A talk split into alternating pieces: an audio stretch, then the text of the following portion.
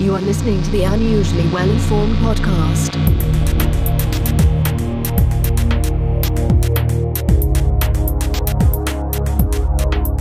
Welcome to the Unusually Well Informed Podcast. I'm your host, Tim Hampton. My unusually well informed guest today is Dr. Jennifer Pierce. Jennifer is a corporate design consultant and user experience researcher who helps artists and businesses brainstorm, empathize, ideate, prototype, and test. Today, Jennifer, Jennifer and I are discussing how user experience research is done and how it impacts the products and services we use. Jennifer, welcome to the show. Thanks so much for having me, Tim. It's my pleasure. Jennifer, you won awards as a theater maker and ethnographic scholar. What inspired you to switch your attention to user experience design? Well, it's a very interesting story. And I wish I could say that there was some kind of uh, premeditation on it, but it kind of happened as a big accident, but maybe is reflective of what was been going on in the culture at the time.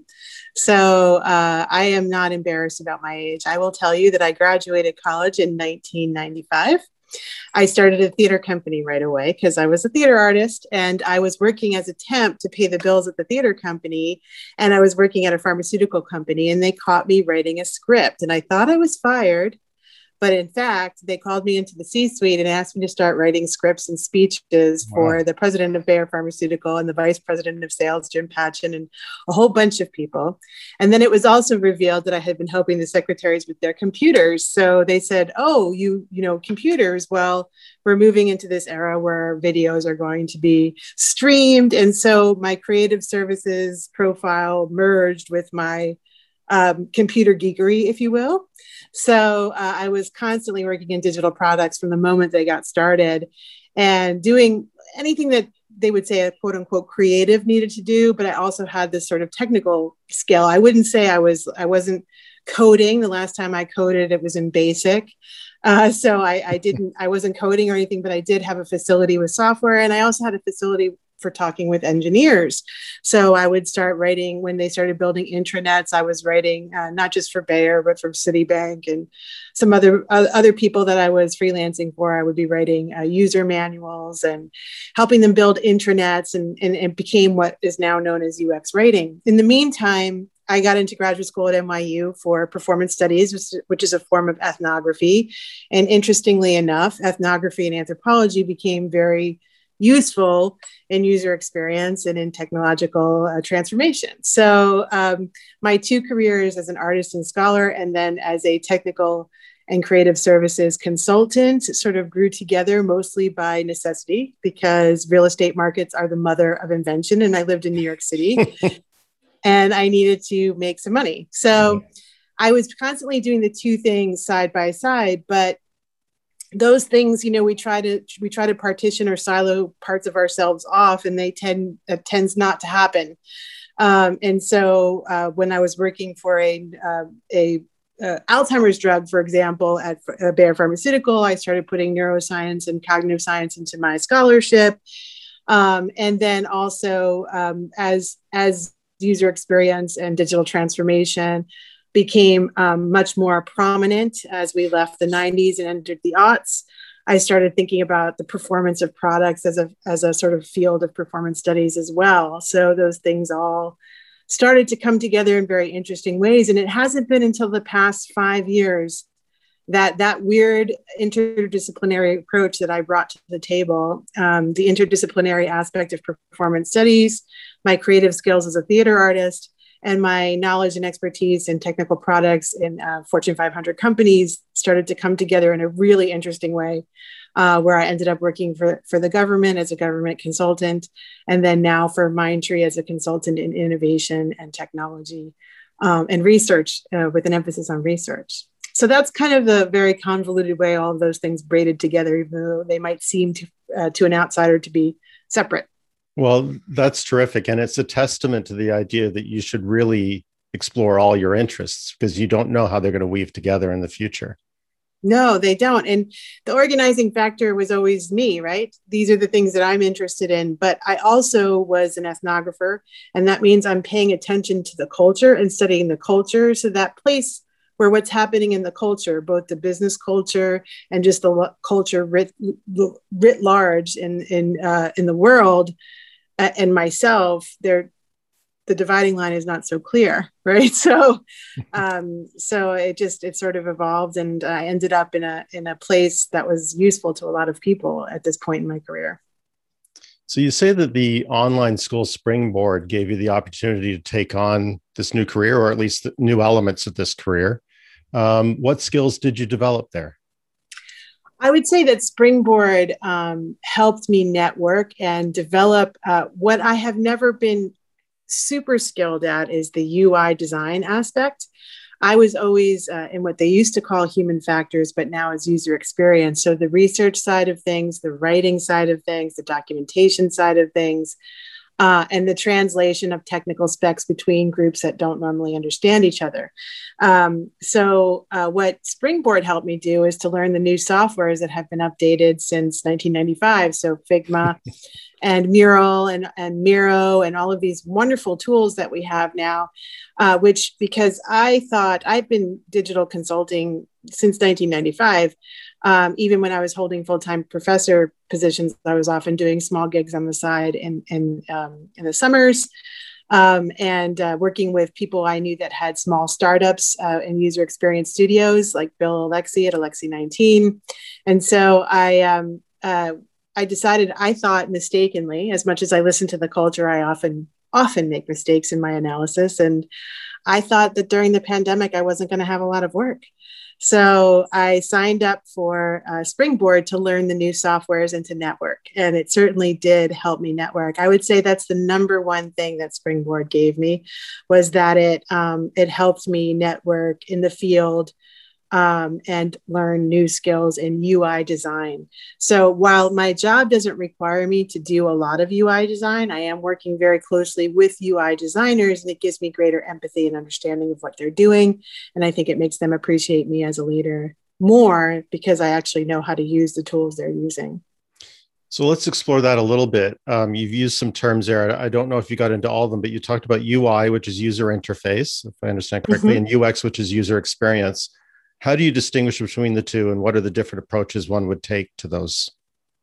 Challenges? That's a great question, and it's it's often confused. It's often confused in people doing hiring as well.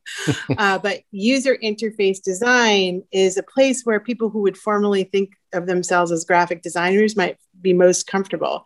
Uh, user interface design is designing the actual screens that we're going to be using if it's mobile or if it's uh, web, the actual web pages, uh, knowing where to place the elements, knowing uh, how to make the branding work with all of those elements, knowing how to make something look sleek and simple. These are all parts of UI design. Uh, user experience, however, includes UI in its considerations, but user experience can actually encompass not just the products themselves, but the actual experience from the moment the customer engages with the brand all the way through to the completion and hopefully a relationship with that brand.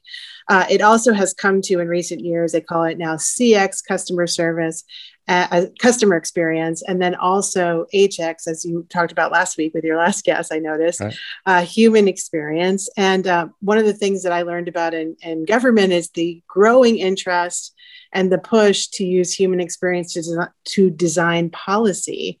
Uh, hmm. which I think is a huge unexplored area. So many people know the potential that human experience design has to really transform policy, but government like universities can sometimes move slowly and thank god because abrupt changes can sometimes be destabilizing. So you know it's a process and i've i ran into some really great people in, in government consulting that are working on bringing human experience not just to the products and the, and the digital transformation uh, like uh, that's happening in industry but to actual processes and, and, public policy uh, which is something i'm really interested in. Yeah okay well let's expand on that. So in, in my mind, I imagine that most policies are written by experts in their cubicle. And you're sort of tapping into a lot of what user experience is about, which is getting out and talking to people that will be affected by what you're designing. Is that part of the push there? Is that one of the reasons that, that we're, we're doing more human centered policy? Yes, because human centered design is actually not centering the technology, it's centering the humans that need to use it. Um, and so, and, and, and uh, rightfully so, because sometimes when um, a group of very knowledgeable engineers and business people get together to create or advance something that incorporates a new technology, the technology can become the focus, but they forget that the users that they're creating it for are not as interested or immersed in that technology as they are and can be alienated by how they build it, which is basically from the very beginning how I came into the picture was I, I, knew enough about computers to speak intelligently to engineers. I knew enough about science, having a degree in philosophy of science, to be able to talk to biologists and pharmaceutical um, chemists um, and, and be able to make all of these different specs come together in an experience that salespeople could use, that doctors could understand, and that even you know lower level administrative staff could uh, ex- explain explain to others and understand. So um, from the very very beginning, it, it became this process of bringing technology to people who were not technologists, right? And so um, I think that in, in human centered design and public policy, you have the same kind of situation. People who work in policy and politics become so immersed in that field, they can forget that the people who are going to use or and or benefit from that policy don't understand the political science and the bureaucratic uh, operations at work within that policy. So, employing human centered design is making sure that all of the needs of the people who will benefit from that policy come together with the political needs and the bureaucratic needs and even just the you know sort of um, uh, you know how, how how we get the policy put forward um, uh, lead the guiding uh, lead the design of that policy more than the human factors at times. So we want to make sure that the humans remain at the center of that process. Yeah this may be a, a weird tangent but i'm thinking of um, if you consider the people affected by your policy, not only is it more appealing to them, but the compliance rate will go up. And, and an example is thinking of call before you dig.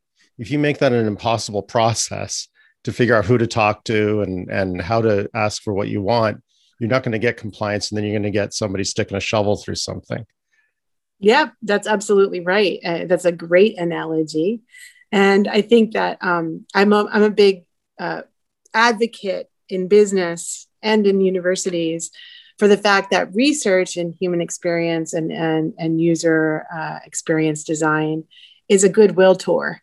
Uh, you're, you're gaining you're gaining things that that uh, that increase your understanding, but in involving people in the design of things they're going to use, you increase the chance of adoption of that system, that service, or that policy, right? So um, doing the research is not just gaining gathering specs it is actually making sure the people that will benefit from it feel a part of the process and know that it's there to benefit them and feel like they have a stake in it.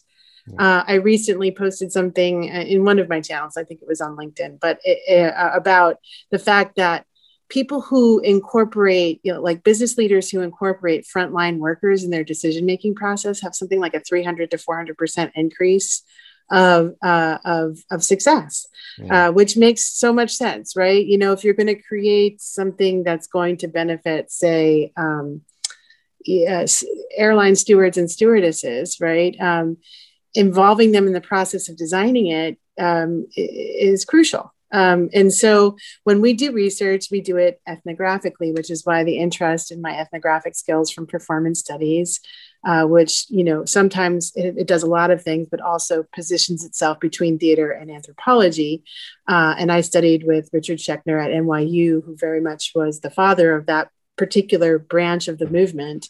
Um, that those skills became uh, really effective in user experience design and human centered de- design writ large because we're trained how to observe, interact, and uh, and, and measure um, different human groups right? So, uh, and cultural effects.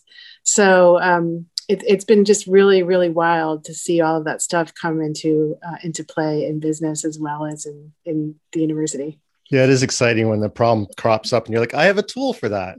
yeah, I can do that. so you you recently began to work at Mindtree. Um, mm-hmm. What services does Mindtree offer? Mindtree is a very large uh, consulting group uh, based in Bangalore, India. Uh, they have a really beautiful uh, Genesis story Uh, they actually, their original logo and branding came from uh, children who are differently abled in, in an institution in India that they also have continued to help. And some of those children that worked on that project still work for the company today. Mm-hmm. Uh, but they do everything from call centers to, and now they've just built a consulting group. They mostly have been known for technology and engineering in the past, but they recently built this consulting group uh, that deals in the Fortune 500, you know, Microsoft, Procter and Gamble, the big players. But we're there to um, advance uh, technological strategy and digital transformation. So we're there to enable.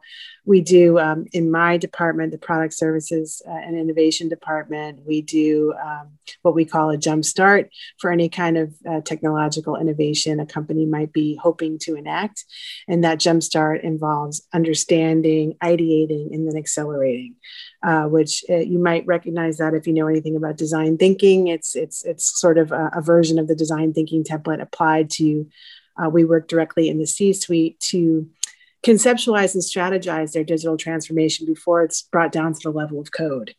Uh, so we work with all of the groups affected, all of the stakeholders. We also cultivate and recruit users who are not directly related to the company to get a broader understanding. Um, and then we use that information to ideate with the teams that are involved in the C-suite building these these products and these services, and then um, we create a prototype that we then kick down to the development team, who continue to develop to develop that that product or process. But frequently, it's not just a single pro- uh, product. Frequently, it's an ecosystem of products mm-hmm. that are either an ecosystem in the company itself, but more and more, um, because of some legal reasons in consulting and also because of just the nature of things now, more and more we're having to develop brand ecosystems with other vendors. So sometimes we're working with multiple products that are internal and then external to other vendors. So we're we're designing ecosystems. So, is that the definition of a digital transformation in your view? Is it when it gets into the ecosystem? When it becomes an ecosystem, yeah, I would think so. Um, you know, they, they say sometimes that all companies are uh, digital companies now, or all companies are technology companies now. And I think that's really true. Uh, I think digital transformation occurs when you're uh, thinking about technological um, advance in almost how, how you do everything and how that all connects the human factors, right? Mm and that's where people like me come in. We're there to make sure that you if you try to advance a technical revolution too hard and forget those human factors they won't it won't be adopted right? And it will do more harm than than good. So we're we're creating balance. And now we have this whole open source system. So frequently we're looking at like the open source api system. How can we make these products extensible with the whole community of open source designers and engineers that want to contribute to digital transformation in the open source ecosystem. So um, it becomes very, it's a complex system. It becomes very, um, very interesting. And to make these things extensible, you have to think in big networked ways.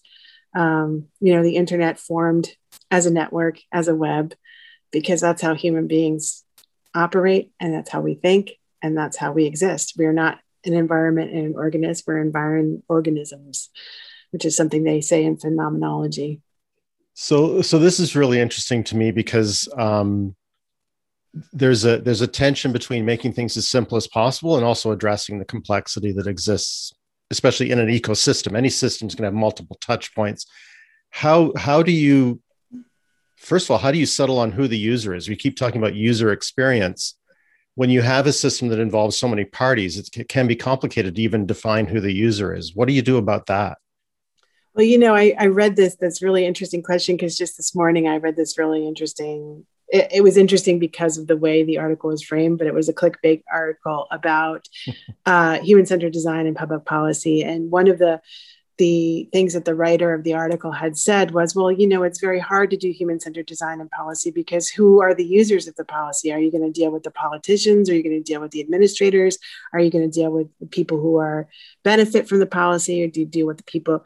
But I said to myself, welcome to human centered design. There isn't a system out there that doesn't have that complexity that we have to consider, right? right. So um, we are looking at all levels. And of course, we have to scope based on budget and based on time and all of those things that, that that limit all of us.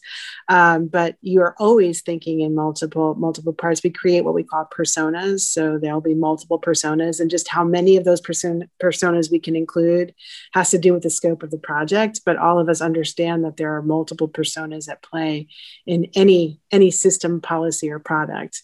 So um, that so it's uh, you have to sort of systematize something that is that is constantly fluid and moving, and it's and it's difficult, and you have to be able to uh, match the business needs with those user needs because the business needs are sometimes at conflict with the user needs, um, but the business understands that they don't if they preclude those user needs, they're going to fail. So you have to make the business needs match the user needs, and you have to like very, very carefully slice how you're going to approach the problem. And frequently, um, with agile transformation, the way they do that, we do that is in small slices with minimal viable products that are then then developed iteratively over time. So we do small slices, and that may include only designing for one persona at first. Uh, and then adding the others as we go. Um, uh, but but it's an iterative process that we build over time by tinkering.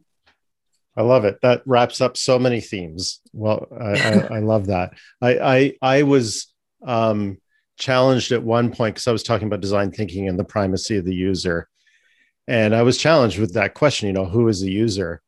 And I, and I, I love the way you framed it. That there are multiple personas, and one of them is the user. And I think that design thinking is a reaction to the fact that we so frequently forget the user.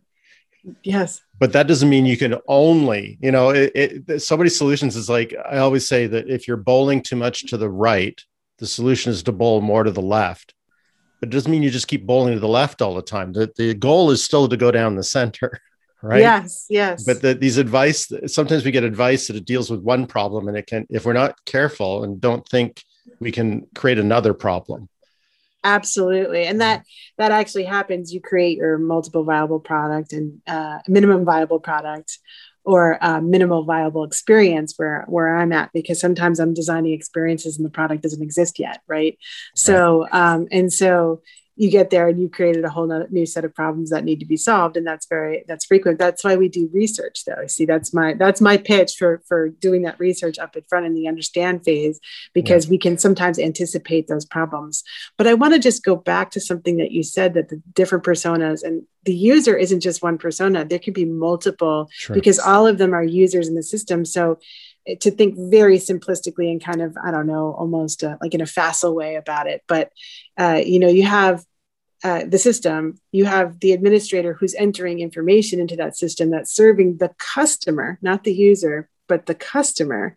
And then you have the administrators who are monitor, monitoring the analytics of that system to make business decisions yep. right? And then you have the engineers who are maintaining that system and perhaps develop, continuing to develop that system. And then the engineers because you're thinking now more and more about extensibility of, of products you know how long it's going to last in the future. A whole team of engineers that never had contact with the original development project problem. These are all users of the system. They're different personas that are in. And my, my colleague, John Willis, is the one who really um, taught me a lot at Raft. Shout out to John if he ever hears this uh, about engineer experience is a thing that we have to consider. Because mm-hmm. if an mm-hmm. engineer doesn't want to maintain the system and doesn't want to build the system, and in the open source community isn't interested in adding to the system, um, it won't survive. So, um, so we have to think of all of those as users of the system. It's not that there's all different personas and one of them is the user. There are many personas within the user groups that will be using the system. Well said.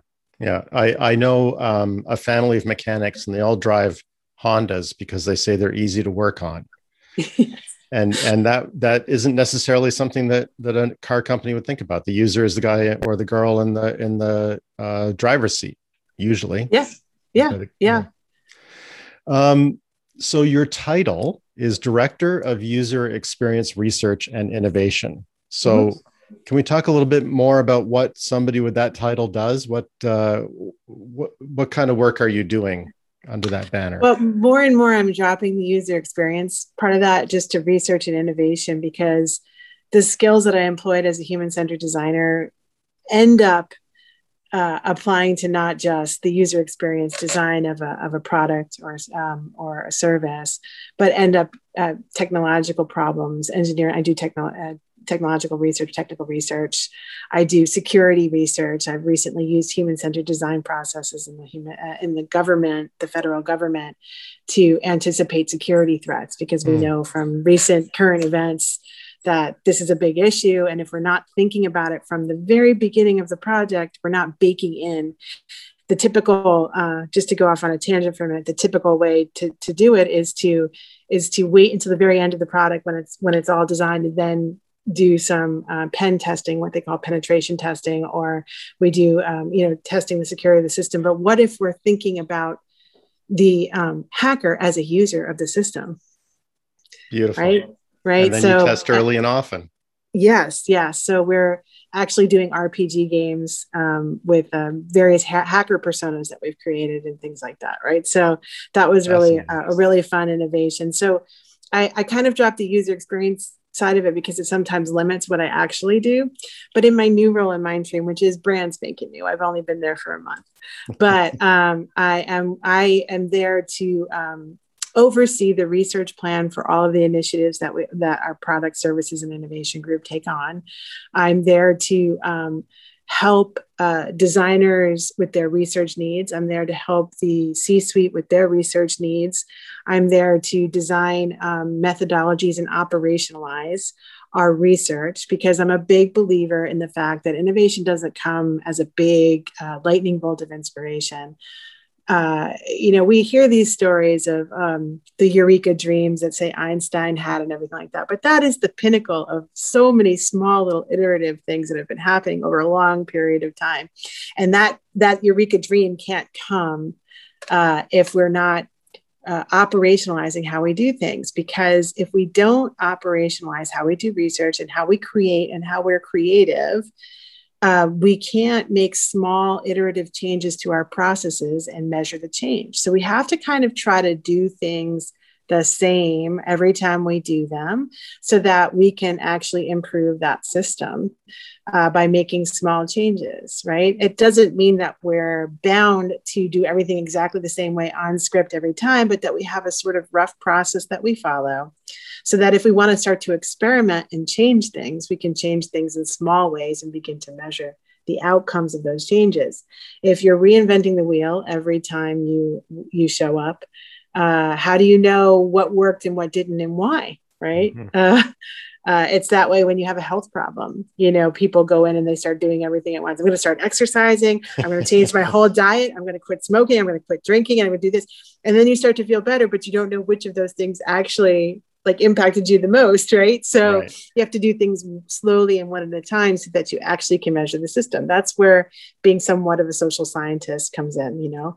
Uh, so uh, I'm there to operationalize research, and I'm basically there just to help make sure that things are done. Um, I don't like to say slowly; I like to say smoothly, so that um, we can truly uh, grease the to use your bowling analogy to grease the lane for innovation yeah. right so yeah, I love that. That that sort of reminds me of the expression that Elon Musk has, which is the machine that makes the machine. So if if you know the the user research and the user design uh, or the user interface, all the, all those components are, are the machine, then you need to work on how you make those better. So I, I think that's terrific. You're you're almost like applying your own toolkit to your toolkit. That's absolutely right. Uh, like when I come into a new role, I immediately start doing one of the tools that we use in human centered design and in UX is called a journey map. Mm. We will we will map the journey of a customer. Like if it's for the Apple store, you know, they walk by the storefront in the mall and they say, maybe I'll go in. And then they go in and they start considering Apple products. And then they they look around and they they have this really nice feel there. Steve Jobs designed it to feel like these lobbies of these beautiful hotels with this sort of slightly art deco feel and you know all of all of these all of these different things that he did uh, so brilliantly to create the apple experience which is really let's be honest the father of this this this movement is the idea that the overall experience is what enables the innovation and the change Um, so um, we're, we're, there and uh, we're, we're creating these maps. So the first thing, and, and, we do it for the customer, we do it for the engineer, we do any any any person that we're we're trying to study we'll create a journey map for. So the first thing i do is create a journey map for our department. What happens when somebody comes to us as a client? What happens when somebody comes to us with a need? Um, how do we serve that person internally? And I'm, I'm mapping our journey internally. How to how and how so that we can look at how where our touch points are where the pain points of our clients are where the pain points of our colleagues are um, and how we can subtly start to uh, prioritize those pain points and chip away at them until those pain points become what people have nauseatingly called delights yes. uh, and i think that that term is starting to become to become uh, out of favor or out of vogue because it was so overused for a while but you know to turn pain points into delight points um, is is what we do. And uh, so yeah i use our own tools on ourselves. And you'd be surprised at the number of us that don't do that. And i, I myself am guilty. I'll catch myself doing things that i would never advise a client to do. Um, uh, or, or, i would say to a client why don't we do a study on that? Um, and so i'm constantly doing that process of employing that from within. Plus uh, when we encourage our colleagues to work in that way we're also practicing our craft for our clients right? So um, it's it's a great nice circular process I like to enact wherever I go. So, um, speaking of user experiences and user interfaces, as we set up for the show, you're on an iPad, you set up so that you could see me, but not yourself. If I could suggest you move your head so you're covering the ceiling fan, then you'll be center frame. okay. So the other see. way. Yeah. I got to see myself now.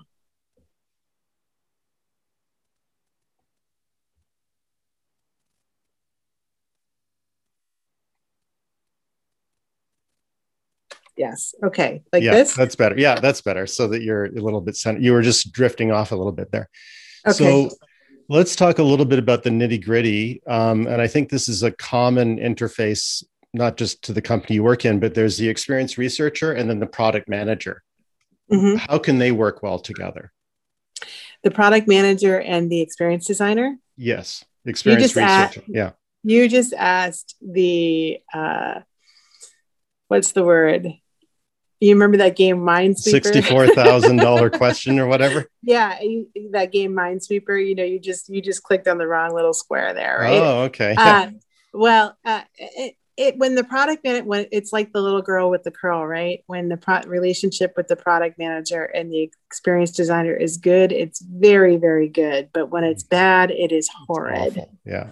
Yes, and that's because, as I'm sure you know, and that's why you asked the question. A lot of the the the responsibilities of the product manager and sometimes the product owner uh, overlap with that of the user experience designer. And um, two things happened when the UX revolution started to take place. It was contemporaneous with the Agile revolution, which mm. was very engineering focused. So sometimes we're shoehorning UX processes into an agile process and they don't get along very well sometimes. And um, one of the things that I, I did at raft which was really uh, uh, uh, talk about delight a delightful experience was learning how to infuse hcd and ux throughout the agile process.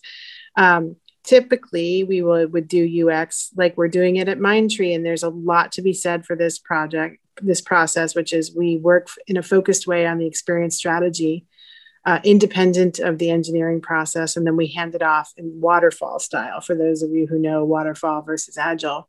Uh, and then it becomes agilized in the hands of the engineering team and the product manager there. In other circumstances, though, that I've worked in at Raft and at other places, Wells Fargo, other places, the product manager and the user experience designer are working together. And see, I think this is the ideal. And it's hard, it's hard it's hard to to manage in a lot of cases. And I won't say the ideal. It depends on the project, um, but I would definitely say that um, the um, product manager and the user. I had a great shout out to Katie Nizzi, who was my product manager at Raft. Um, Katie Nizzi um, also has uh, moved on to another role. Um, and um, but she was an amazing UX friendly product manager, and our collaboration was epic. It was very very good, uh, and um, and and we were able to do a lot. Uh, and I also had a very good collaboration with our uh, technical lead, Carl Smith. Shout out to him as well. Who's also moved on to another role. Um, and we um, we had a, an excellent collaboration between where Carl was actually participating in all of our iterations in our design thinking workshops. And um, Aaron Beavers, shout out to Aaron, he would show up. He was one of our engineers as well, and he would show up and iterate with us for interfaces, uh, sketch out like low fidelity, what we call wireframes and sketches. And we were all working together. Design good designers are complex system designers, so they have something to offer engineers who are solving complex technical problems. And likewise, engineers coding is an incredibly creative task. Uh, this separation between creatives and technologists is, is really maddening because most people who are technologists are creative. And most of us who are creative understand complex systems because creating anything is a complex system. So um, it, it was a really that that's an example of a really great collaboration. When it doesn't work it becomes a territoriality issue and a pissing contest between the product manager and the ux designer. Or in my case i was uh, i was the experienced strategist i would say uh, in a lot of cases because even though I was uh, I was doing some UI design, I was also um, sort of um, making sure that the UI and the research are working together, and that the research is not being done in a room somewhere and never impacting the product, making sure that the research is done in a way that it can actually impact the product. Uh, so, as that kind of strategist, um, we, uh, you know, it can get, and who's doing the competitive analysis, for example? I mean, we have to do a competitive analysis to, to do a good design. Um, but uh, is, is, there's also the business uh, values of the competitive design. And there's KPIs that are UX KPIs, and there are KPIs that are business KPIs. So um, they all work together. They're all interrelated. We all have to figure out how to talk about these things together. But for some people, it can just become like, you know, I do the KPIs. I define the MVP. Right. I, you know, and um, and that that never works for anybody. I mean, that's just you know. So it's another human system with complicated interactions that have to be dealt with empathetically. Yeah, so th- there's a couple of threads to what you said there as well. And it reminds me of this idea that you can bowl too much one way or the other. Um, two threads in there. One is have as many people as possible or practical in the room, or at least engaged frequently. And then also iterating frequently. And and either one, obviously, there, there's a sweet spot, right? how do you know when you're going too far with too many iterations or too many people in the room? Mm-hmm. Uh, that's a great question. Um, well, from people are always shocked to hear this, um, but you know, design researchers like myself also research design, right? We don't just research our products; we research the history. I can tell you a little bit about the history of UX, and I can tell you about the history of design, and um, and so there are people who study scientifically how these things work, and uh, various people, Microsoft, IBM, uh, other groups, IDEO, um, they have come up with um, rules of thumb. Uh, for example, in market research, we've taught from social scientists that you know large, you know, the bigger, you know, the bigger the number, like in statistics, the bigger the number, the more accurate the outcome, right? So you, large samples. We're going to survey a thousand people, and um, and and there is a place for that in UX, and I can tell you later where that place is. But at the very beginning, when we're understanding and empathizing, we have found that um, groups of four or 5 mm-hmm. are, are adequate because we have something called the phenomenological saturation point and that's just a fancy way of saying there's a point at which we just don't learn anything new, right? There's a point at which the people we're interviewing or the people we're workshopping with are all saying exactly the same things. And when you see those insights diminishing, you know you've reached that point. And you know what? It tends to happen about four or five. In really complex situations, you might have to take another slice, but I'm always arguing for doing those small groups. Same thing with stakeholder interviews. I run design sprints, as you know, we've done one together. Yes. I run I run design sprints, and um, some ours was a very short but sweet one. But I do ones that are week long, six weeks long, sometimes ten weeks long. Um, and in that process, you uh, people often don't want to alienate anybody, so they include everybody. But I'm always arguing to um, actually slice things in half. I'll do this workshop two or three times with to have smaller groups of people. Because um, for example um, it's it's even more true since we've been doing things remotely than it is when we're doing them in rooms. Uh, but when you get more than about five or six people people start to coast. They start to lean out. They start to do other things on their computer. It's just human nature because they know that they won't be missed and that they yeah. can so they check out. And most human beings, myself included, need to have feel like they're super important in order to continue. Mm-hmm. Nobody, we just know that people who don't feel valued or important don't stay engaged. Uh, and that's a larger question for how we engage employees as well in, in organizational psychology. But in this in this particular instance, that means that they stop interacting with the mural board, or if we're in a room, it means they stop interacting with the sticky notes because they can hide and lean out and coast.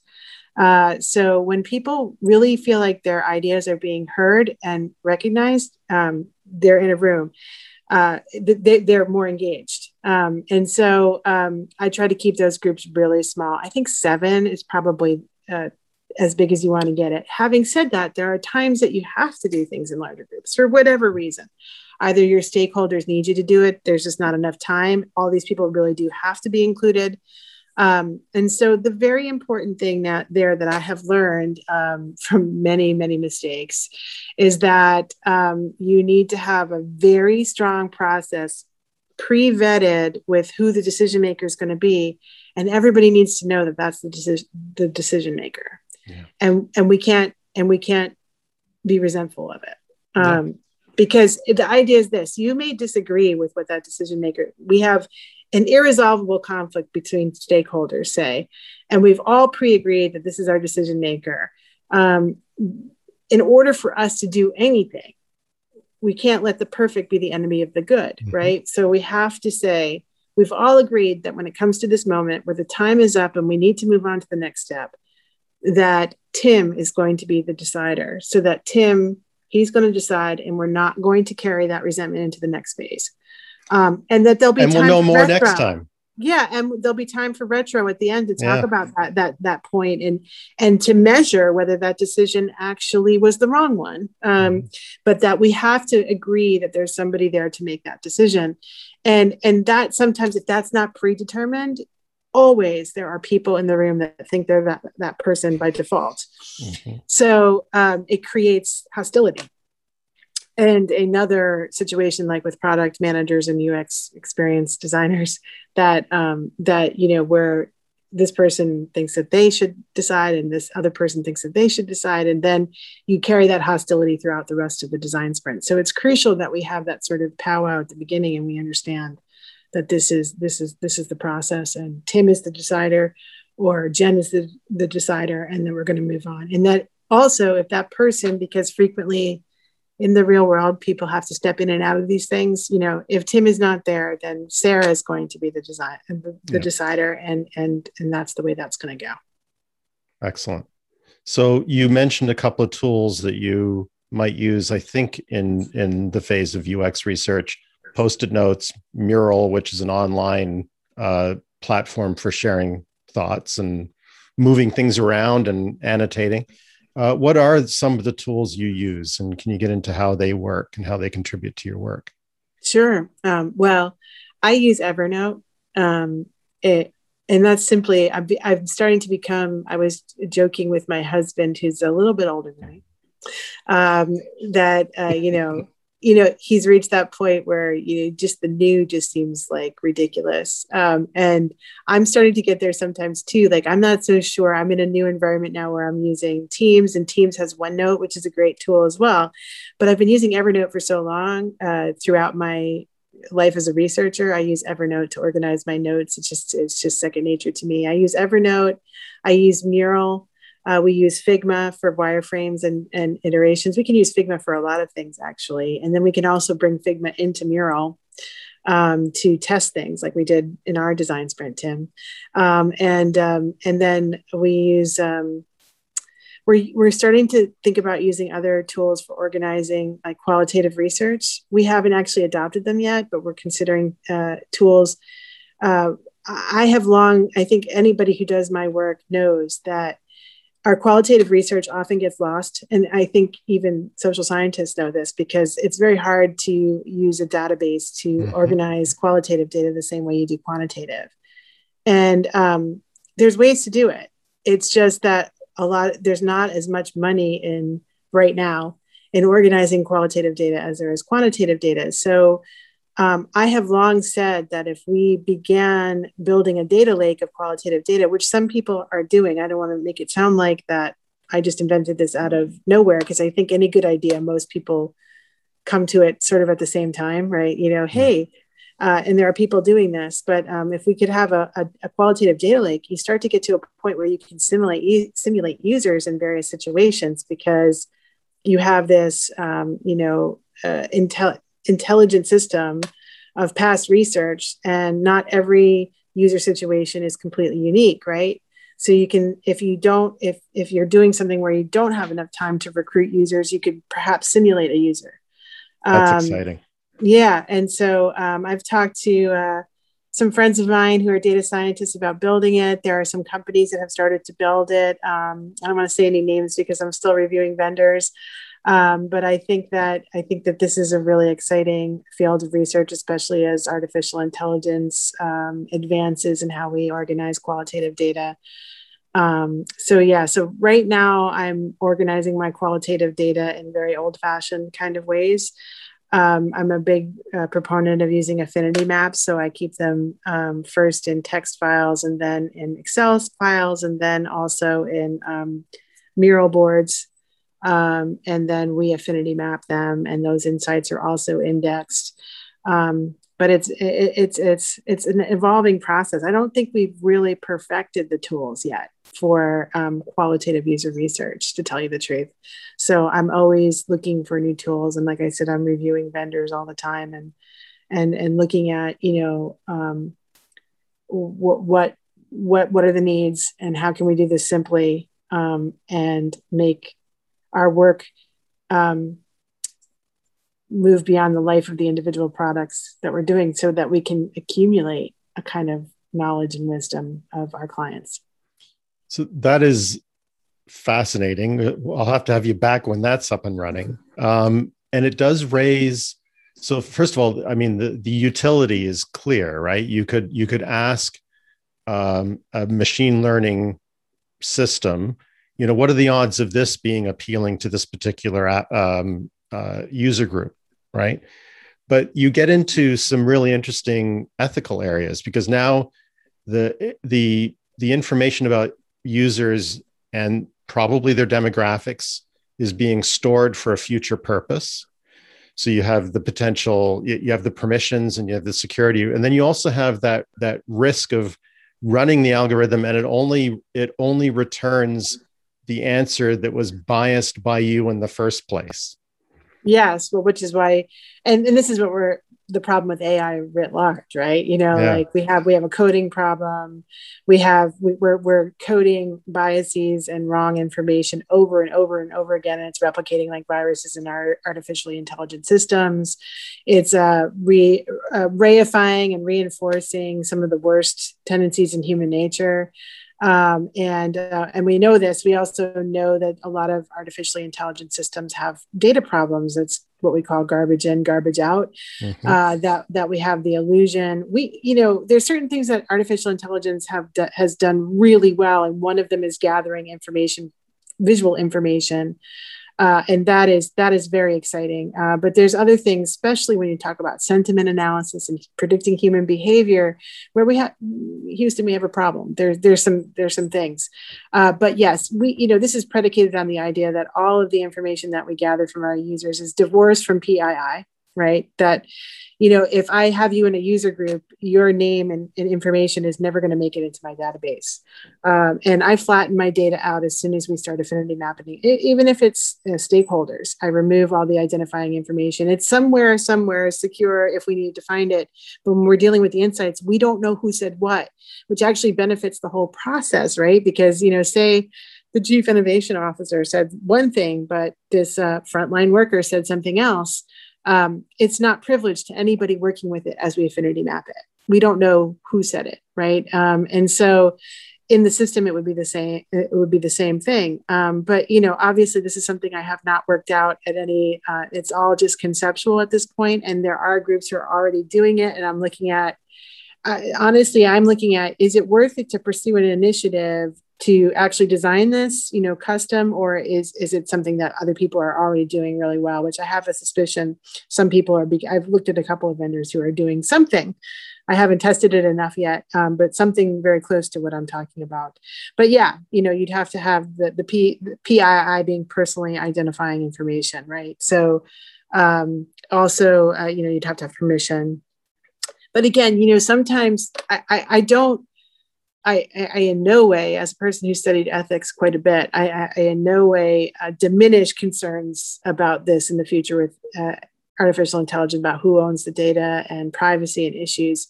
But one thing people don't understand, like, you know, your phone is listening to you, and there are definitely problems with that, right? Um, but it really isn't like they're listening specifically to you, Tim, or to me, right?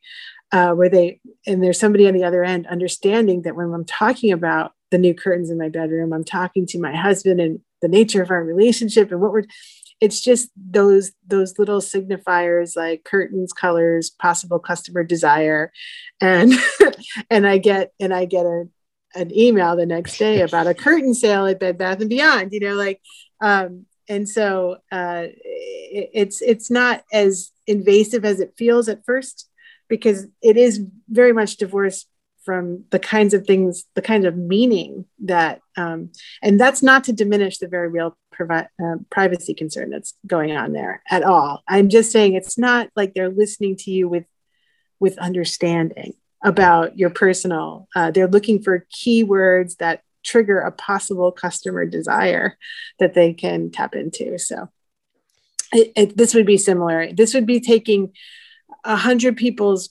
perspective on what they're looking for in a search engine and how to search. And uh, so maybe I work on five different products in completely different fields, but general insights about search engines would be um, aggregated and deliver insight. And it would never be substitute for actually doing the groundwork with your users.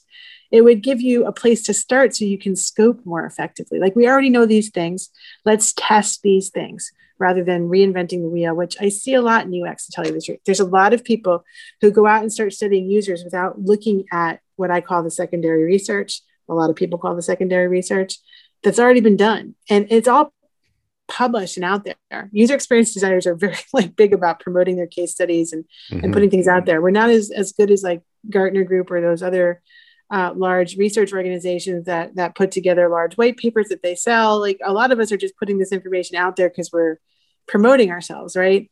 So you can find lots of user insights that have already been done, and and then also those big people like Boston Consulting Group, Gartner Group, um, uh, McKinsey um, that that have done a lot of work, and that you're not going to take those insights as gospel, but they give you a um, a starting place and a, a, place to scope and an intuition about how to move forward without replicating efforts that have already been done so it can be efficient. And i imagine that this qualitative d- database would be the same thing.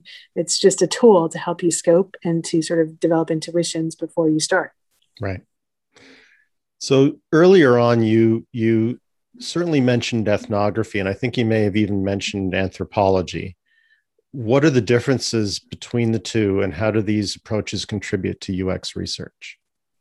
I mean, that's a really big question, but ethnography, I would say, is a sort of practice within anthropology, okay. um, and and that um, we uh, we are studying groups. We we learn uh, things about confirmation bias. We learn things about how our observation is actually altering the people that we're observing.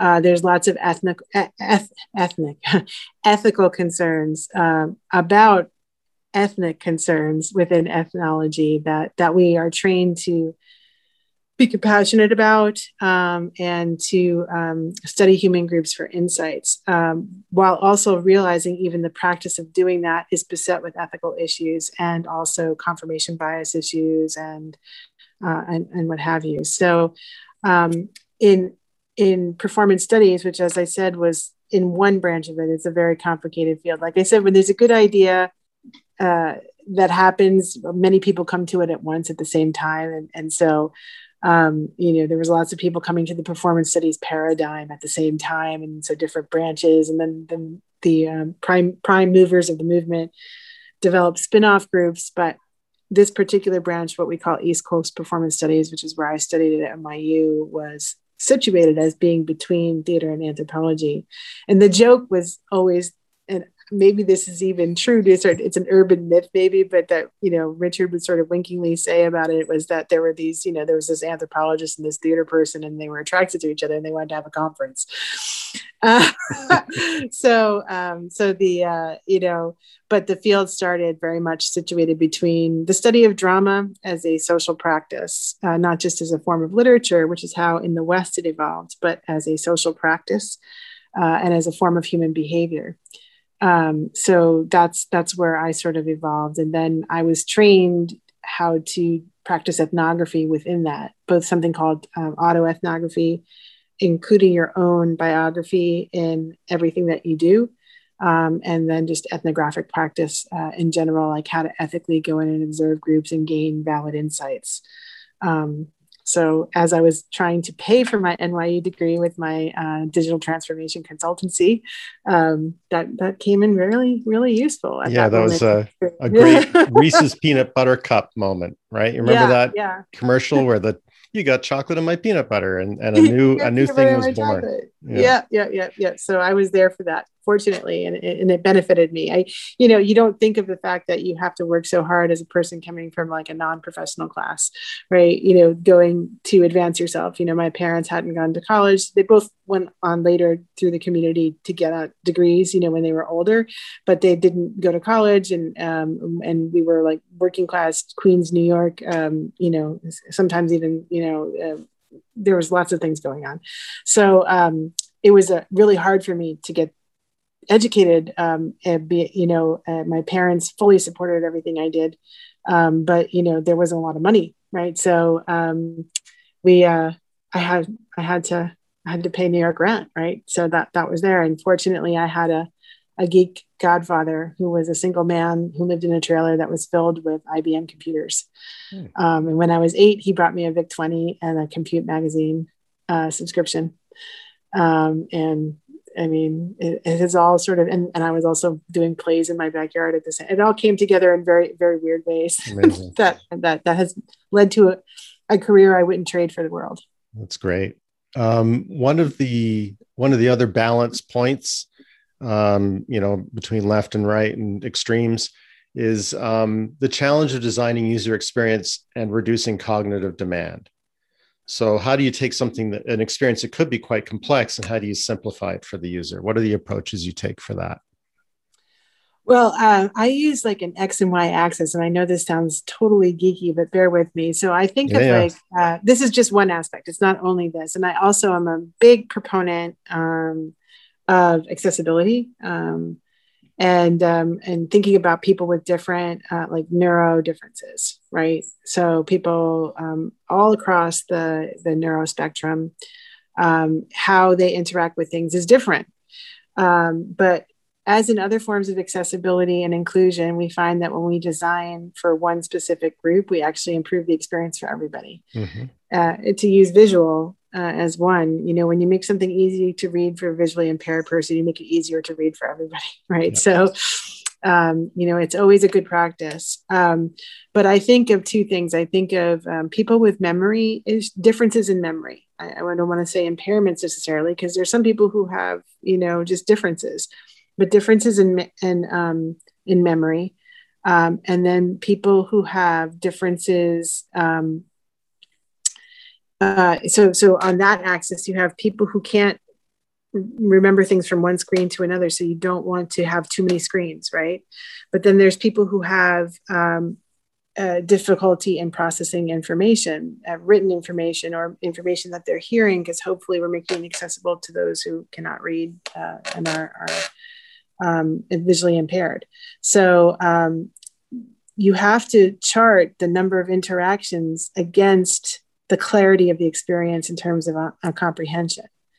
So, in some cases, you might actually introduce more interactions, more screens, to improve the clarity of the experience.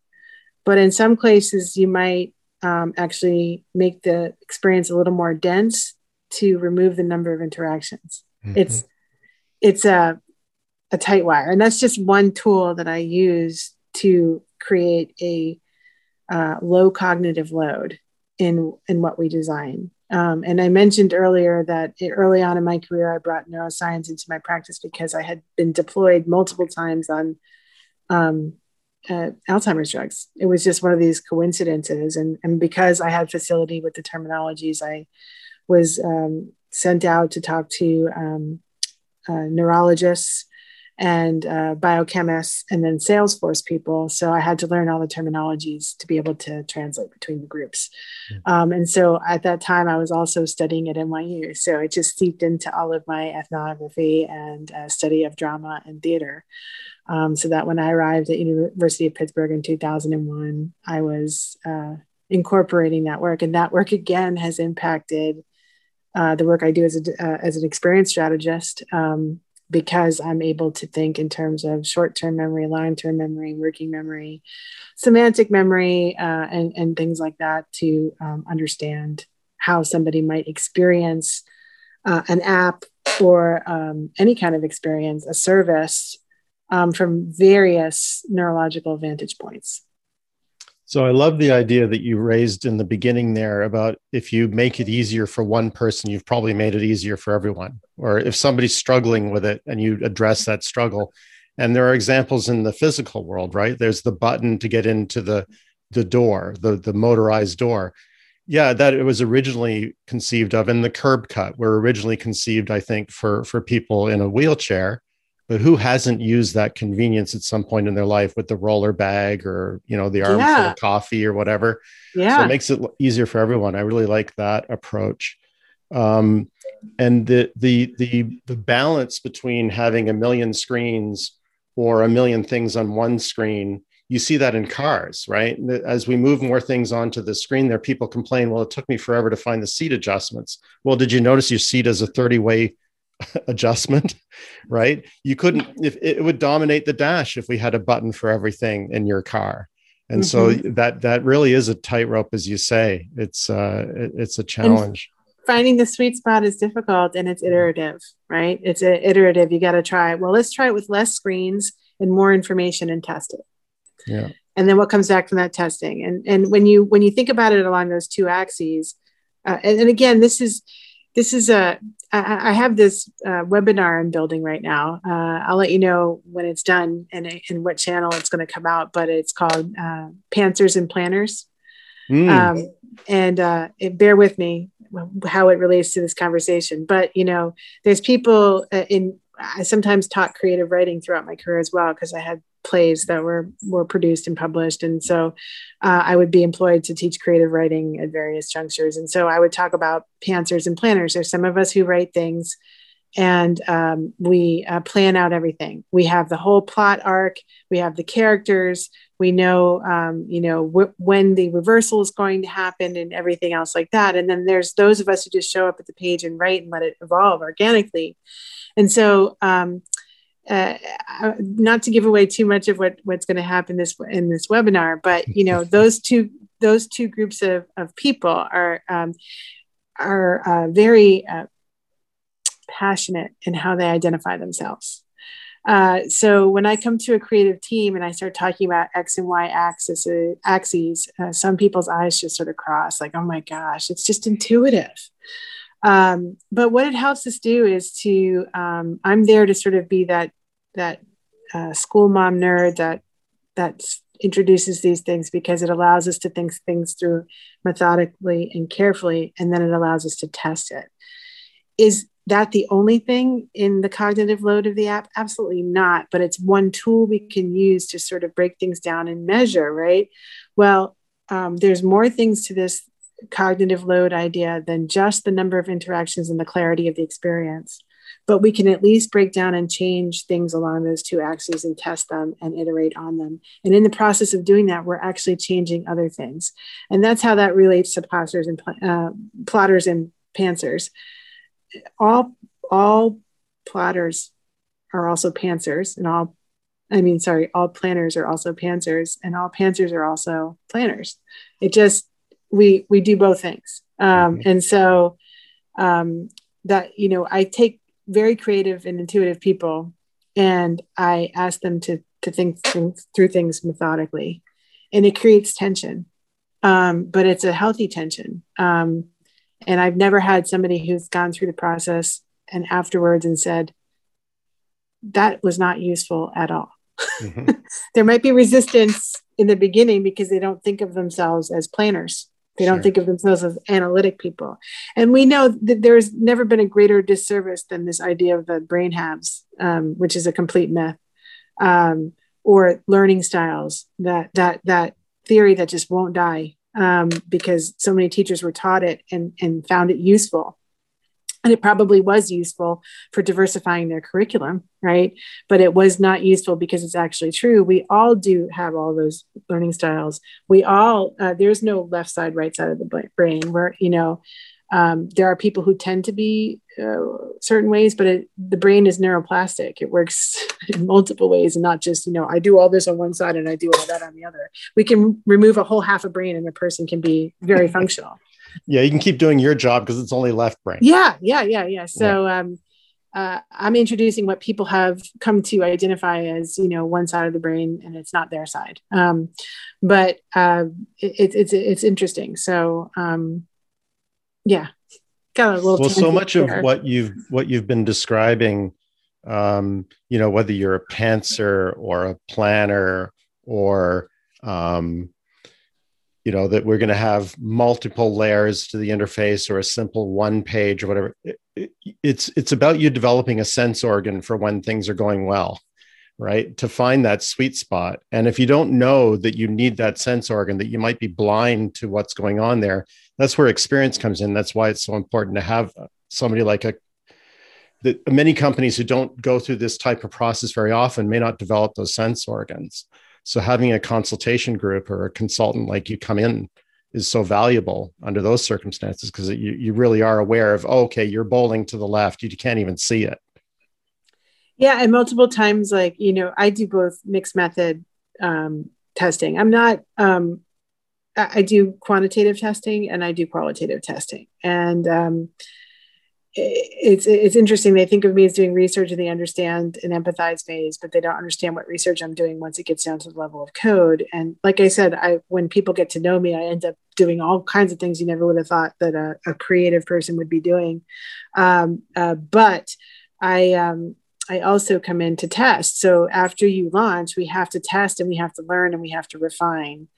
Um, this idea that we create a product, launch it, and we're done, it just doesn't exist anymore. Um, yep and um, sometimes you know it's ridiculous though you know the number of software downloads is like we're just creating another version just because we have to or we have planned obsolescence and we have to keep you know but for the most part it's a it's a, a, net positive on business processes to think this way that you know it's not over once we launch. That's just the first that's just the first step. And now we're going to test and we're going to find out what's working and what's not and then we're going to go back and we're going to prioritize be, amongst those things and we're going to try to fix one two and three of these top five things. Uh, and then we're going to come back and we're going to test. And guess what? We found out in fixing one two and three we also fi- we didn't fix four but we fixed five six seven and eight right? Um, or the other thing we fixed one two and three and then we messed up five six seven and eight so yeah, you know it, so so this is uh, actually another theme i wanted to get into with you. Um, design thinking my interpretation is it's really keen on saying stop trying to make a product so quickly. You should prototype more and test against the prototype because it's cheaper to do that than building an actual thing. But then on the other side you got lean startup saying you could spend your life prototyping. Just put something in the marketplace because you can prototype forever and you're never going to get the lessons that trying to have a product live or die in the marketplace will give you. I, how do you navigate that tension between okay enough already we're not prototyping now we need to move into a, a, product and we need to accept the fact we're going to iterate the product too? Well you know i'm going to sort of uh, remind me to answer that question concretely because i want to just touch on something that you're bringing up here which i think is really interesting about humans in general. We have this tendency to create these false dichotomies right? Um, because and i don't think it's it's a bad tendency because it's the dialectic process. If we can um, turn things down into uh, you know team red and team green um, we can learn fruitful things from the tension between those two things from and in drama you know the antagonist and the protagonist and the tension between us we all travel a journey where we laugh, we cry, and we learn a lot, right? uh, that is the dramatic structure. So, um, and it's the dialectical structure as well, which is uh, the way humans learn a lot, the Socratic method, and turning things into a dialogue and a question and answer. We've done this thing where we've turned this into a. Everybody likes to quote the Steve Jobs quote, um, which is, uh, "Don't ask the consumers what they want because they don't know. It's intuitive and it's the genius and all of that who's going to create the innovation. And that's always attached to his reference to the Henry Ford quote, mm-hmm. which I'm going to paraphrase it. But if you know, we would we would just build a faster horse instead of the car. Uh-huh. Um, and so I, I, might have said that wrong, but I think we all know the the thing I'm referencing. So um, it's also um, and so but the, the fact is is that steve jobs is actually the father of user research as, as is wozniak probably even wozniak more than than jobs. They were researching and observing human users all the time including themselves as a user. Um, and so uh, this idea it's like either you do research or you just you know we build it fast and we break it and then we learn from that you know. I think the thing is it's like measure measure twice and cut once it makes good sense to do some of this. How much you're going to do is a business need question. And I don't think it's like one is better than the other. It's it's just about the business needs. It's about the capital that's available. It's about the resources that are available. But the big struggle for me is always the balance between the short-term KPI and the long-term one. Mm. Uh, almost anything I do in business, I am always pushing for a long-term KPI. Uh, and when I do it well, I can roll it into lots of great short term KPIs, key performance indicators for anybody who's listening um, that, that doesn't know what, what I'm talking about. You know, things that we measure for business success, things that give us a return on investment. Um, so uh, you want to balance a long term KPI with a short term KPI in everything that you do. So um, you scope it. Uh, can we can we justify six weeks? What what are the costs? And you do a risk analysis. What's the cost of making a mistake here? Right. Right? Yeah. Versus what's the cost of not getting to market quickly? Um and i can see and that and that's what people don't like to hear is the nuance right? We want to hear like user research. Yep. Uh, well, but judgment is still required right? Yeah. I i will tell you that uh that people who do research succeed more I mean, it's a no brainer. Mm-hmm. The people who build it and break it fast uh, fail. Um, we know it. We have the measures. We have millions of case studies. Uh, McKinsey did, and and this is one of the problems in my field now is that McKinsey did all the work, released all the numbers, and then everybody ran to, to, to hire ux designers without even understanding what they were hiring or who they were hiring. And they started pushing marketing people into ux and calling them ux and graphic designers into ux and calling them ux but they're really ui and all of all of these things. And it's now a big big and we'll see how it all shakes out um, in the in the long run. I mean there's a lot of people out there practicing ux that are not doing ux at all and a lot of people who don't even know they're doing UX and doing it really well. so right. um, it, it's it's a, it's a really kind of convoluted situation, but I think it's like a false dichotomy. Like there's a certain situation in which you want to build it fast and break it, right? Um, and then there's a certain situation, but there's a kind of also a machismo involved here. Like mm-hmm. you know, I want to get in on the ground and start building stuff, right? right, and I, I want to build it you know, because that's what I do. I'm building it and you're making me stop and think about it is really not. Um, and, and that's got to stop. That's got to stop because um, it's a complex system and you can create so many more secondary and tertiary problems. And I've seen, I've seen whole processes like you're doing a research and discovery process and you and you're employing 12 engineers and one designer part-time who's a designer and researcher in one uh, that that's not that's not going to work mm-hmm. right it's a research and discovery process right so there's a time to employ research and discovery and, and creative design thinking, and there's a time to employ building. In an ideal world, um, we'd all be working together. There wouldn't be that that division, and I've seen that happen, and it's lightning in a bottle.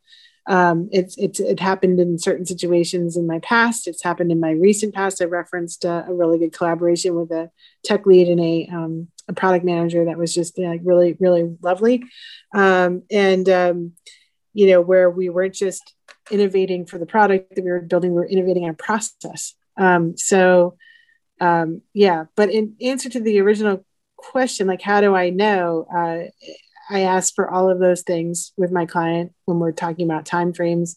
You know, what's the risk of doing this wrong? What's the risk of uh, not going to market? Whether it's a B2E product, a business to employee product, or a B2C product, or a B2B product, what's the risk? If the risk, um, what's the risk of go- getting to market and making a bad impression? Mm-hmm. You know, once you lose that first encounter, so you know, let me let me um, ask another thing then. Um, the way you describe the work you do, it sounds like you're generally creating something entirely new. You're not, uh, for example, your your screen. Um, you're not, for example, uh, buying an enterprise resource planning system, or or advising a, a company on on which one to select and how to implement it is that true, or does that sometimes enter into the work you do? Um, it's different from client to client. Sometimes I am, like I said, developing a whole ecosystem that involves a strategy with multiple products that I will never actually be down in the nitty gritty of. And sometimes I'm developing a single product, part of, part of a larger strategy I had nothing to do with. Um, and so um, it, it, depends. And sometimes I'm redesigning and I have a system for a redesign. Like we start with a strong heuristic analysis, uh, uh, like the project we worked on together, you know. Um, and then sometimes I'm creating something de novo that didn't exist already that we know has to be there. Most people, though, however, have this idea I've got to get to market. Most people are starting with something that they did sloppy, cheaply, and wrong. You know, you've heard fast, cheap, and out of control, right? right. You know, like yeah. they most most people are starting with something that they just threw together and threw out there because they were afraid of not being out there. But that can create a lot of secondary problems that create extra time and money to correct. I'll give you an example. So um, let's say I'm going to try to change some details so that I, you know, but let's say that I rush and I do something cheaply out in the market um, because I know the other competitors have it. I haven't made the time for it. I haven't done the research and the legwork for it. I just put it there as a placeholder. Well, the bad experience that that's generating for your employees and for the people that are using it, the consumers, is accumulating in the ecosystem. And once you design your new product, you have a much huge, a much bigger problem to tackle, which is perception. Yeah higher right? hurdle. Yeah. Yeah. Then if you had just kept it off the market and embarrassingly said no we don't have an app yet. We're working on it. Right? right? it would be better to have no app or no uh, whatever product you're because you at. can you can get a reputation. It, don't buy that. It's buggy. Well yeah. it was yeah. in the beginning but nobody's changed their mind since or you can spend a whole lot of money on a research and discovery process that you begin building right away, uh, even though you haven't done the adequate research and design discovery beforehand. And you create a product at the end that has no actual users. Um, then if you had taken that same amount of time and mm-hmm. doesn't solve any problems, then people will say, oh, well, that's what we learned. But if you had just taken even half that time to do the research and discovery with some designers and researchers, that first MVP or that first proof of concept would actually be much further along. Yeah. So I, I, I can't find any situation in my mind where I, where I would say no research and no uh, design thinking discovery and human centered design process is is advisable. Right. But I can think of times where you might compress it, like we did. Mm-hmm. Right it was just the situation. It's better than doing nothing. Now, I have colleagues that when I say, well, it's better than doing nothing, they get very angry because they're perfectionists. Mm-hmm. Um, but I, so far, have never seen a situation where even a little bit of research didn't help, a little bit of discovery didn't help. Yeah, right. Absolutely. Even if it's not done, again, don't let the perfect be the enemy of the good. Even if it's not done adequately, like when when we do in a design thinking workshop and we have internal stakeholders act as the users, there's huge problems with that. But that's actually better than doing no testing at all. Yeah, brava. I like that. You mentioned earlier that um, you've changed your practice a little bit uh, when it comes to user experience research because of the pandemic, people working from home, connecting from you know different locations. Can you expand on that? How do you make that work when you're probably usually accustomed to doing things in person? You know, I have to answer this very carefully because um, my enthusiasm for the remote work that evolved over the pandemic is uh, pretty strong.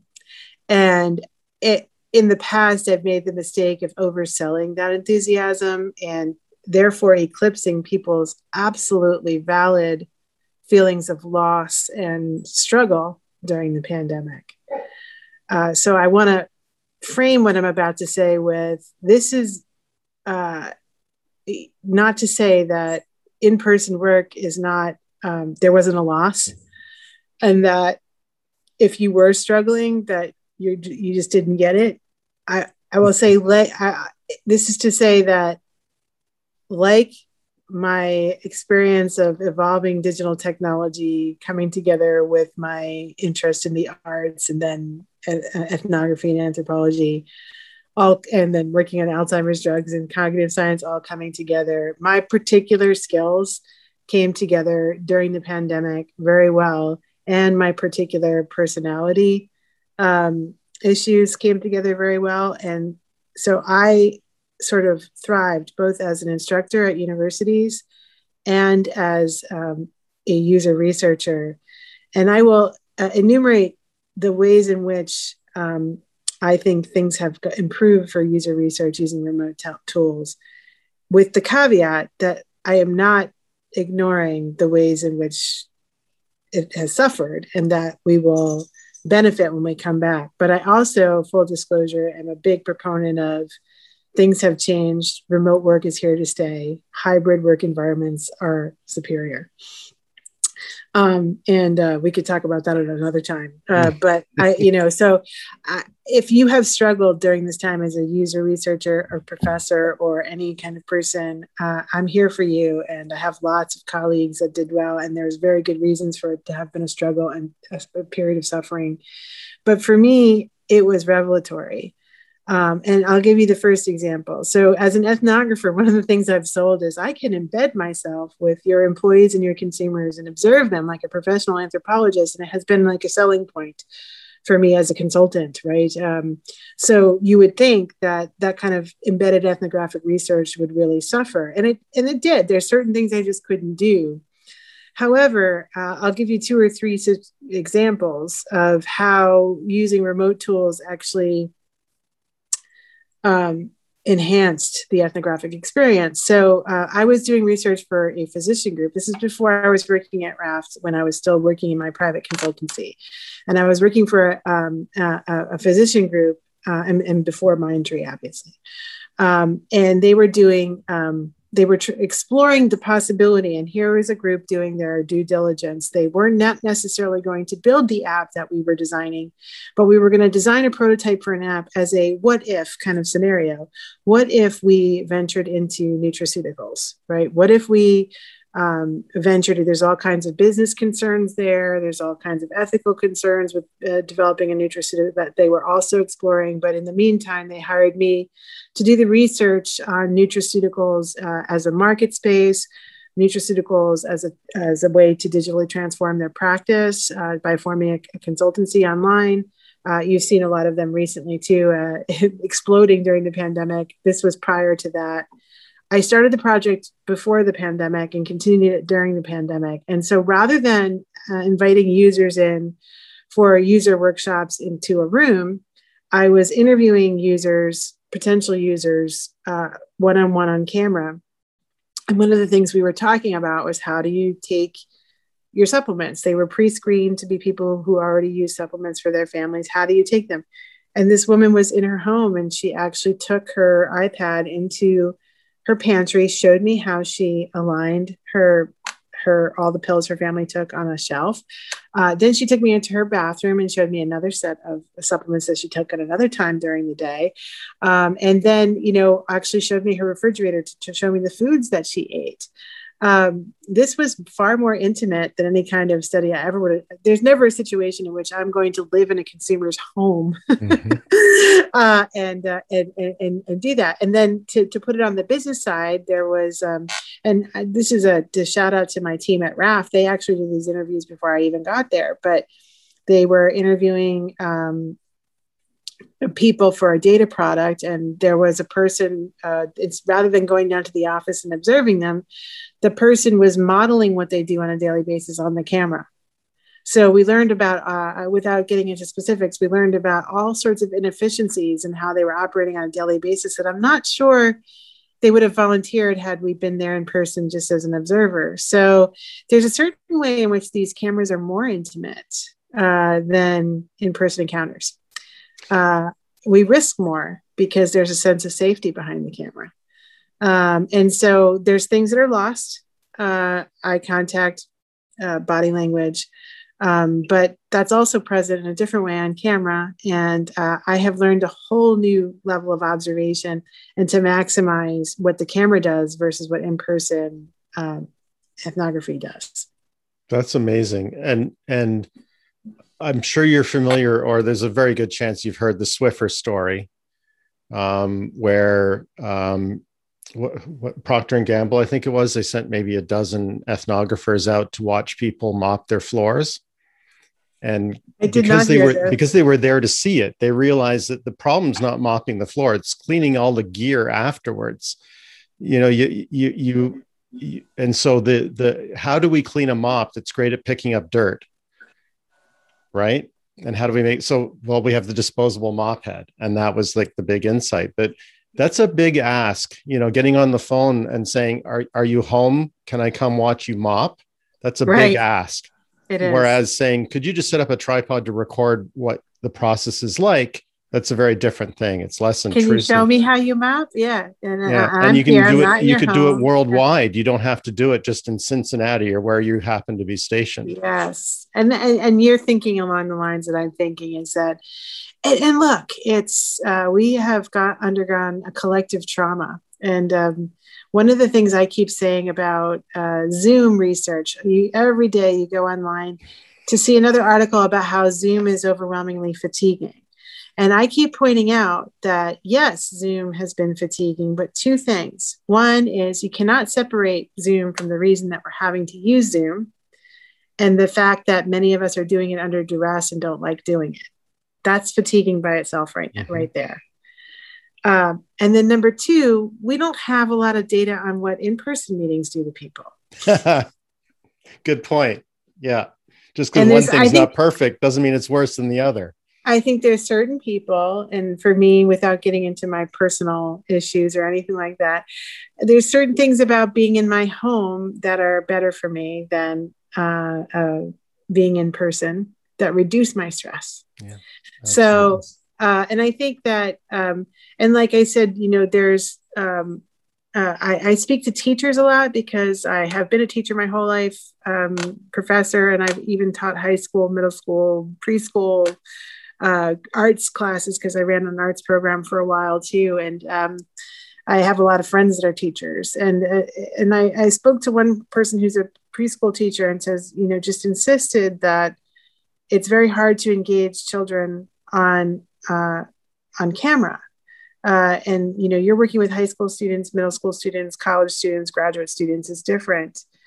Um, and I agree it's different. She says, you know, and I'm really working hard for the back of the room. I said, well, two things I'd like to share with you is that one, um, when I teach actors, because I taught acting in, in another life, um, eh, who are coming from camera to stage, they have to deliver much more energy and, and become much bigger. So you mm. actually have to do less on camera than you have to do in person. Mm. Uh, and, and number two, um, I would say that everybody at the children's television workshop would disagree with you that you cannot reach the preschool school set through the camera. Yeah. So what it is is it's a different set of skills Mm-hmm. that it is unfair that you're being forced to evolve under duress. Yeah. But there's nothing inherent to the form that is more fatiguing. What is more fatiguing is learning a new set of skills. Yeah. and, Yeah. and and under duress not like hey i'd like to learn how to engage preschoolers on camera but i have to do it when i'm worried about my health the health of my family the health of my children and my students and i don't know what's happening in my country right Or to Right. or to my economic future.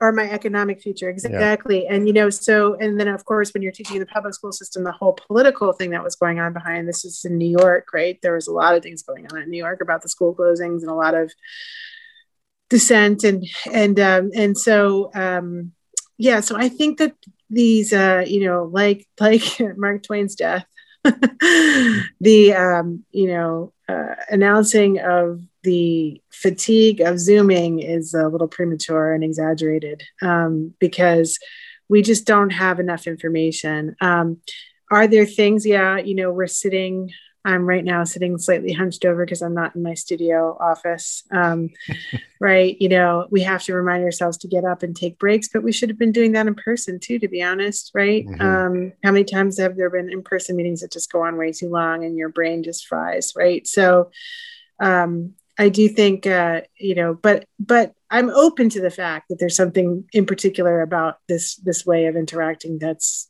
uh, more taxing or that we pay a psychological penalty for or a Yeah. physical penalty for i'm open to it Well, also it's it it is it's a study in change, right? I mean, if if we suddenly said we're going to start driving on the opposite side of the road, there's no real reason why one is better than the other. But can you imagine the cognitive load that would suddenly be imposed? And here we are doing every all of our bit. I mean, if you're fortunate enough to be in a white collar line of work, we're doing things in a completely different way. We haven't had time to optimize it. You know, the example of the teacher, you know, you raise the idea that you could have um, you know a tv show be very informative well what okay well what's going to happen to my job then if all the kids are watching tv well your job's going to change obviously but how many times have you thought to yourself as a teacher if only I had more time to individually t- talk to the kids right? But you don't have time to optimize around the potential advantages. You're just like i'm hoping this will be over Yes. I just want everything back to duress, normal. And it's not something that you uh, ever chose to do, that you wanted to do. Or, you know, in my case, I, I love technology and I love computers. So that this is just, you know, ooh, more tools, right? You know, yeah so um, so that's why I keep. I, don't want to offend anybody who's struggling, and I Sure. certainly, and I, I doubt that the person that I'm referring to would be listening to this right now. But if she were, I would say you absolutely should feel frustrated and fatigued, and you were put in a horrible situation, and it's something that you should never have had to endure. But it was what it was. Uh, but to then say this is impossible in all situations and it should never be done is, is a different thing, Yeah. right? Um, and, and that there are maybe preschool teachers who would choose to teach this way and be very good at it, right? Mhm. So, um, so I don't want to like you know have the. It would be like you know um, if every time um, you went to Disney World, you, you had to go while you had chicken pox, you would associate Disney World with horrible feelings, right? Yeah. That's that's basically so. No matter how good Disney World is, it's just you know you are associating being at Disney World with being itchy and having a fever and being fatigued and not being able to enjoy anything, right? Yeah. So um, that that that's what's going on here is we have all of these tools that have always been here. The potential to be these kinds of remote collaborators have always been here, um, and and we did not exploit it because we fear change, and then the change was forced, and I think I hope that that that change is now going to be extensible and lasting. I hope that it's not like the situation that I was talking about when you don't do research and you force things, you create more problems. That we are now always forever going to associate this form of working with a um, very stressful time of crisis. Sure. I don't think that that's there. There's that potential because there's those people who just say, "I never want to Zoom again," right? Um, but I think the overwhelming majority of the research is showing that most of us have have learned the benefits of, of collaborating this way. Um, but you know, in 1998, I was given a cell phone and a laptop, and I was uh, remote consulting um, then, um, and uh, nobody cared because I got everything in by email very quickly, and I was doing mostly writing and documentation and testing and and, and validating results, um, and it, and it was fine. Um, but I'll tell you, the really funny thing was that when the IT guy gave me my cell phone and my laptop, I have this way of spinning things forward and not realizing like my environment. I just assumed that I would be able to get onto the internet with my cell phone on the train. Mm. And I said that, and he laughed at me. He's like, That's ridiculous. Hey, she thinks that you're going to be able to get on your laptop on the train using a cell phone. Yeah. Someday. yeah. And I was like, Who's laughing now, buddy? Right. like, uh, but, you know, I assumed that, you know, we were by then dial up modem, you know, like that sure. I would be able to use my cell phone to get mm-hmm. on the internet on the train when I was commuting. Um, and so, uh, then you know but but that was just because I spent a lot of time by myself as a kid imagining things, right? You know, mm-hmm. so like, uh, so like I didn't, I never tested it against the world, uh, but those people who were testing it against the, the world, like, kind of didn't see what was coming, right? Um, right? And so I've no, I've wondered about this for a long time, like, why are we asking people to act like they're still working in factories? logging in and logging out and going and having to be physically monitored and, and watched um, what, wh- why are we doing that? The nature of work has changed from the industrial revolution prior to the pandemic. So wh- why have we been doing this? Um, and I'm so I'm so grateful uh, that um, that uh, this has happened. Not grateful for the suffering that we are still undergoing because of that, but for the unintended secondary effects sure. of, of of that, which is that we've discovered that the, this is possible. It's enabled and that it actually is maybe preferable and that like when women went to back to work like went to work mm, world um, war ii yeah like yeah. when women went to work it shouldn't be compelled but now it's an option and and and um and that you know it's not going to change everything. What what is what is the saying? What is uh optional never waste a crisis or something like that no uh, what what is optional will soon become compulsory. I'm not saying that we should be compulsorily working um, remotely or hybrid but that it it should be allowed to be out there on the market as a choice and let and let the market bear out what it will. Um, you know I, I think a lot of people are going to be choosing hybrid and remote. And I, I get calls every day from recruiters hey jen I got another job. You're so helpful in helping us find placements. Do you have any other, you know, UX people? And I say, hey, uh, they have, you know, it's going to start remote, but they're going to have to sit in Charlotte or they're going to have to sit in Atlanta or they're going to have to sit in New York. And I said, you know, I really, I have a stable of about 20 UXers that I talk to on a regular basis. I don't know one person that that wants to go sit in person somewhere. To have to they move, want, yeah. They all want to work remote. So I, am not saying that's not that's not a scientific example. Uh, no, that's just my anecdotal experience, and perhaps I attract the kinds of people who are like me personally. Um, uh, but it just seems to me that yeah, the benefits uh, of being in your home or or being uh, in a place of your choosing, because um, I work in a co-working space sometimes too. I'm not always yeah. home. I have an office outside my home. Um, so uh, it's it's just going to be too too good for too many people for it to not stay. Well, you also mentioned women in the workforce, and and of course, one of the challenges that any couple has is I got a job in New York. Great. Well, I'm we're we're the whole family's living in Los Angeles right now. You can't. I, I my job, but now you can have that job in New York. You just don't need to move. It makes such oh, yeah. such an enormous difference to you know because it's often the the the the one in the one in the couple that has a lower income that's going to stay home and it creates this self-fulfilling prophecy where you can't get ahead and so you wind up being you know out of a job permanently because of the moves and and here's this great opportunity to avoid that. Uh, my career benefited tremendously. I'm employed in a leadership position by a company based in bangalore you know so right. i mean that that is um, definitely um, something and i have benefited and accelerated because of that. And again uh, this is specific to me. Uh, the certain circumstances that I've been in in my life have conspired for this to be a positive thing for me. And um, I imagine, though, that I'm not in, in a small a small minority of people in that. Um, yeah. And so, um, but I wanted to mention one other thing um, about remote collaboration with sticky notes virtually. Number one, it saves trees, but number two, the anonymity of it is tremendous. Mm-hmm. Mm-hmm. Like when you're working with sticky notes in a place, everybody's got their eye in the corner like this to see, hey, what's my boss putting in? On? Like, can I put a sticky? Can I put a dot on his, and can he see that I'm putting a dot on his? Um, you know, or I know that's Jack's handwriting, so I'm gonna I'm gonna vote that down because Jack was a total. He ate the last what? donut. Yeah, yeah, yeah. So, um, and now, uh, as you know from the tool that we when we were doing it, you can be. Sometimes you can figure it out, um, but we have that tool where everybody's like a, an animal. Hi, I'm the visiting narwhal, and we don't know who the visiting narwhal is unless people announce it and they do um, but for the most part it's very hard to figure out who's putting what and there's no handwriting yeah. so unless you predetermine and, and say this person is going to be using this font and these sticky colors and there's reasons you might do that in certain situations but um, you know that anonymity um, has been amazing. I, I would say i'm never going back. In fact I work, um, big plug in case it's ever heard, Loom in Fort Mill, awesome co working space and art gallery performance space combined. So you can see why I'm there. Um, it's amazing. Uh, at Loom, we have a huge conference room and there's a big screen TV in there. And I actually bring people in there to do uh, design thinking exercises. And we're still using the digital tools that we were using during remote because it's just superior.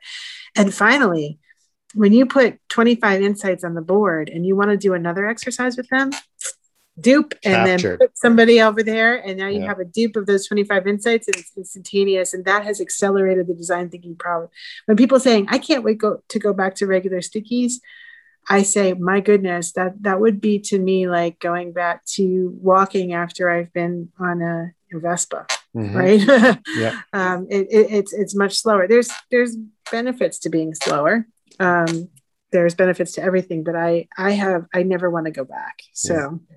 also um, it puts everybody on a level playing field. You, we're all the same height online, right? So if I don't have to jockey with the giants to get to the whiteboard, um, if the meetings run well, everybody gets the, uh, a good amount of airtime.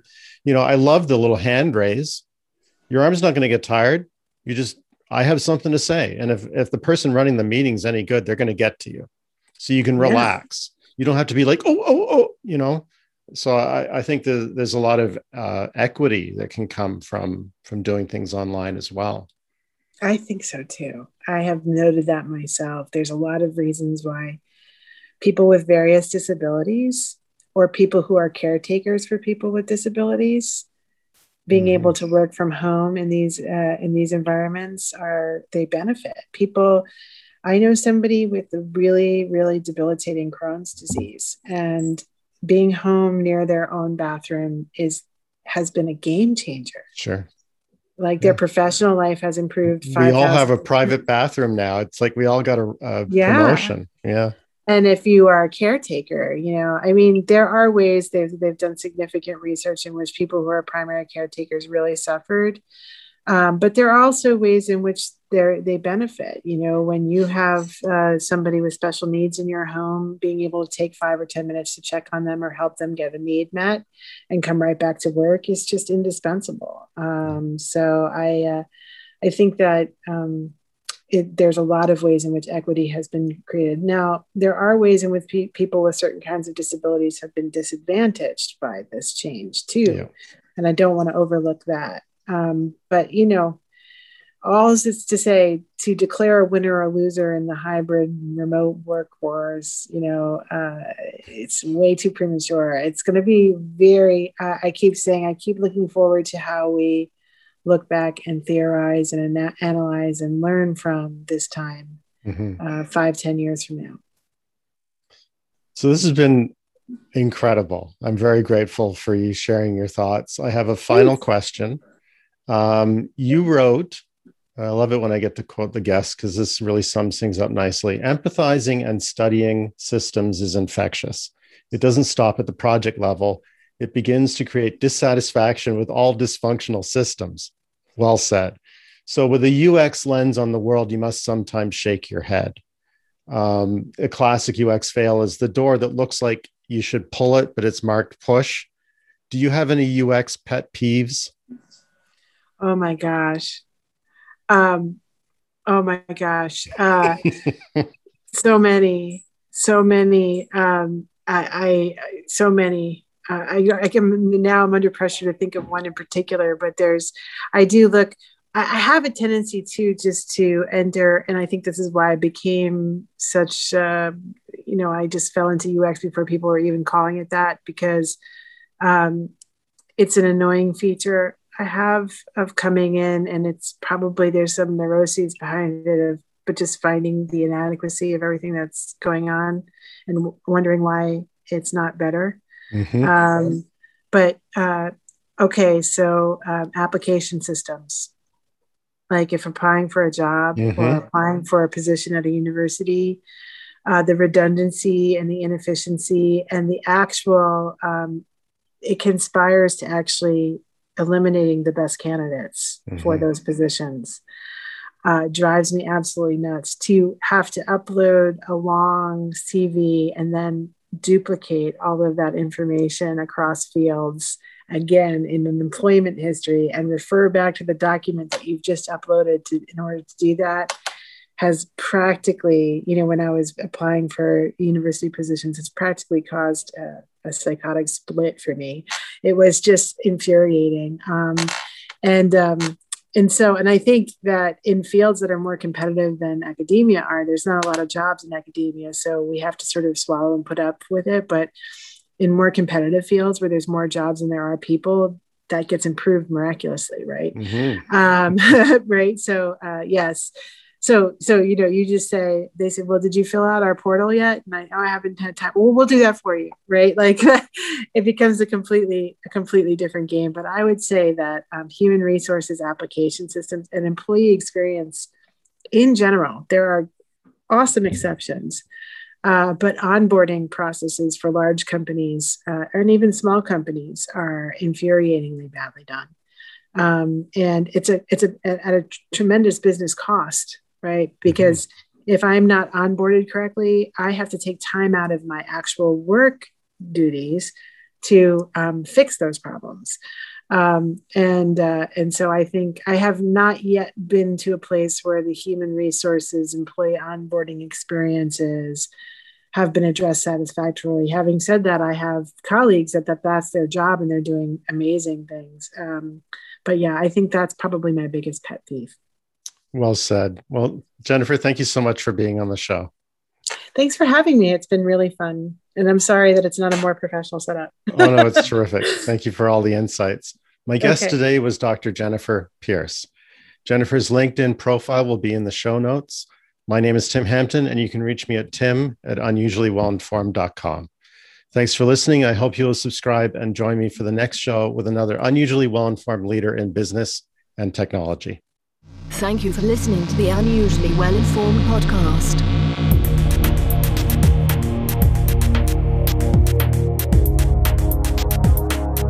The opinions expressed by the host and guests on the Unusually Well Informed podcast are their own and do not reflect that of their employer or any other affiliation.